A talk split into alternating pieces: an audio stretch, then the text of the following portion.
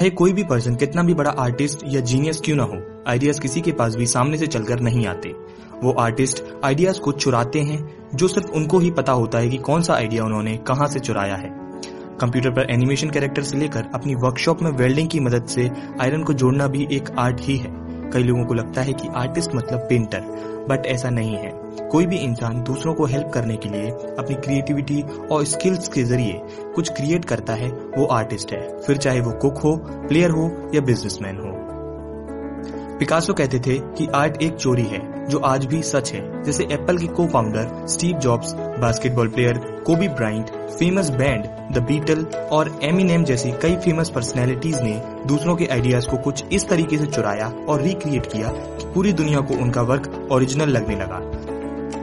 Steel like an artist इस book में से कुछ ऐसी बातें बताने वाला हूँ जिससे आप भी ग्रेट लोगों की तरह अलग अलग जगह से आइडियाज़ प्रिंसिपल और कॉन्सेप्ट को लेकर एक ऐसी चीज़ क्रिएट कर सकते हो जो कि बिल्कुल यूनिक हो। स्टील लाइक एन आर्टिस्ट में से मैंने सीखी पहली बात नथिंग इज़ ओरिजिनल जैसे कि मैं भी एक ओरिजिनल नहीं हूँ। मैं सिर्फ़ एक सिंथेसाइजर हूँ, जो कि अलग अलग आइडियाज़ और कॉन्सेप्ट को आपके सामने लेके आता हूँ। स्टीव जॉब्स ने एक स्पीच में कहा था कि गुड आर्टिस्ट आइडियाज़ की कॉपी करते हैं और ग्रेट आर्टिस्ट उस आइडिया को ही चुरा लेते हैं। अब थोड़ा सोचो कि उन्होंने ऐसा क्यों कहा। उनके कहने का मतलब था कि नॉर्मल लोग दूसरों को इमिटेट करते हैं और दूसरों की कॉपी करते हैं। बट वहीं ग्रेट लोग एक आइडिया की डीपली स्टडी करके उस चीज़ को ऐसे रिक्रिएट करते हैं कि उनकी पहचान उसमें झलकने लगती है। कई लोगों के लिए क्रिएटिविटी एक रहस्य की तरह होती है। उनको लगता है कि एकदम से किसी के दिमाग में आइडियाज़ आ जाते होंगे और वो माइंड ब्लोइंग चीज़ें क्रिएट करते होंगे। लेकिन ऐसा नहीं है। एक पर्सन चाहे कितना भी बड़ा आर्टिस्ट और जीनियस क्यों ना हो आइडियाज़ किसी के भी पास सामने से चलकर नहीं आते। आर्टिस्ट आइडियाज़ को चुराते हैं और वो सिर्फ़ उनको ही पता होता है कि उन्होंने कौन सा आइडिया कहाँ से चुराया है। 1889 में जापान के लोगों को उनकी बुलेट ट्रेन से एक शिकायत थी कि जब भी उनकी ट्रेन टनल में से निकलती थी तो बहुत लाउड आवाज़ जनरेट होती थी, जो कि टनल में जनरेट हुई प्रेशर वेव्स की वजह से आती थी। ट्रेन इंजीनियर इजी निकात्सु ने बुलेट ट्रेन के हेड का शेप चेंज कर दिया और आवाज़ आना बंद हो गई। उन्होंने ये आइडिया कहाँ से चुराया?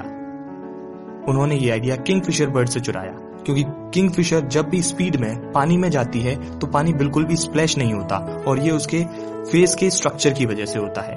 उन्होंने इसी आइडिया को ट्रेन में फिट कर दिया और महान बन गए। एंटी डस्ट पेंट भी कोई नया कॉन्सेप्ट नहीं है, वो भी कमल के पत्तों से चुराया हुआ सरफेस स्ट्रक्चर है। मूवीज़ के डायरेक्टर्स भी मैथोलॉजी और पुरानी कहानियों से आइडियाज़ लेकर उनको कुछ मॉडर्न वे में ट्विस्ट करके रिक्रिएट कर देते हैं। ऐसे ही 90 परसेंट आइडियाज़ किसी न किसी चीज़ से इंस्पायर्ड होते हैं। जो भी आपको एक न्यू आइडिया या कॉन्सेप्ट लगता है, वो बस पहले बनाई गई चीज़ों का रिक्रिएशन या रिमिक्स वर्जन ही होता है। कंप्लीटली ओरिजिनल तो कुछ भी नहीं होता। स्टील लाइक एन आर्टिस्ट के ऑथर ने इस बुक में कहा था कि everybody was inspired by somebody इस बुक में से मैंने सीखी दूसरी बात कि start copying your heroes basketball player Kobe Bryant ने एडमिट किया था कि उनके सारे मूव्स उनके ही फ़ील्ड के अलग अलग प्लेयर से चुराए हुए थे। American play writer Wilson Mizner ने कहा है कि अगर आप किसी एक ही पर्सन को कॉपी करते हो तो उसे प्लेगरिज्म कहते हैं। और अगर आप अलग अलग पर्सन और जगहों से कॉपी करते हो तो उसे रिसर्च कहते हैं। ऑथर कहते हैं कि आप ज़्यादातर चीज़ें कॉपी करके ही सीखते हो। जैसे कि आप जब छोटे थे, आपने अपने आसपास के लोगों को कॉपी करके ही बोलना, चलना, खाना और बाकी चीज़ें करना सीखा होगा। इसीलिए आप कॉपी करो, बिल्कुल करो। पर सिर्फ़ अच्छे लोगों की, अच्छे आइडियाज़ की बड़े बड़े आर्टिस्ट भी सिलेक्टिवली चूज़ करके कॉपी करते हैं। केयरफुली डिसाइड करते हैं कि किसे कॉपी करना है और किसे नहीं। इसीलिए आप भी अपने मल्टीपल हीरोज में से, जिसका जो वर्क आपको अच्छा लगता हो, उसे डीपली स्टडी करके कॉपी करने की कोशिश करो। और सिर्फ़ कॉपी मत करो, उसके पीछे छिपी हुई थिंकिंग को जानो, क्योंकि आपको अपने आइडियल जैसा सिर्फ़ दिखना नहीं है, बल्कि आपको उनके जैसा देखना भी है। क्योंकि अगर आप सिर्फ़ कॉपी करोगे तो आपको लोग डुप्लीकेट कहेंगे। और अगर आपने डीपली स्टडी करके हर तरीके से उसको सीख के कॉपी किया होगा तो आपको ओरिजिनल कहा जाएगा। स्टील लाइक एन आर्टिस्ट में से मैंने सीखी तीसरी बात, कि बिल्ड योर ओन वर्ल्ड जैसे कि एप्पल एप्पल ने अपना अलग वर्ल्ड क्रिएट किया हुआ है। उनका प्रोडक्ट सिंप्लिसिटी पर बेस्ड होता है, और उनका ऑपरेटिंग सिस्टम भी बाकी फ़ोन से अलग ही है। वहीं रेडबुल को देखा जाए तो वो इंस्पायर्ड है एडवेंचर और डेरिंगनेस से। क्रिएट योर ओन वर्ल्ड जिससे आप और ज़्यादा ओरिजिनल लगो।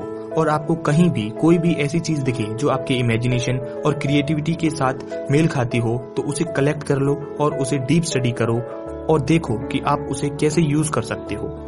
तो आज के लिए बस इतना ही दोस्तों। अगली बार फिर मिलेंगे किसी नई बुक समरी स्टोरी या बायोग्राफी के साथ। तब तक के लिए ख्याल रखें और सीखते रहें।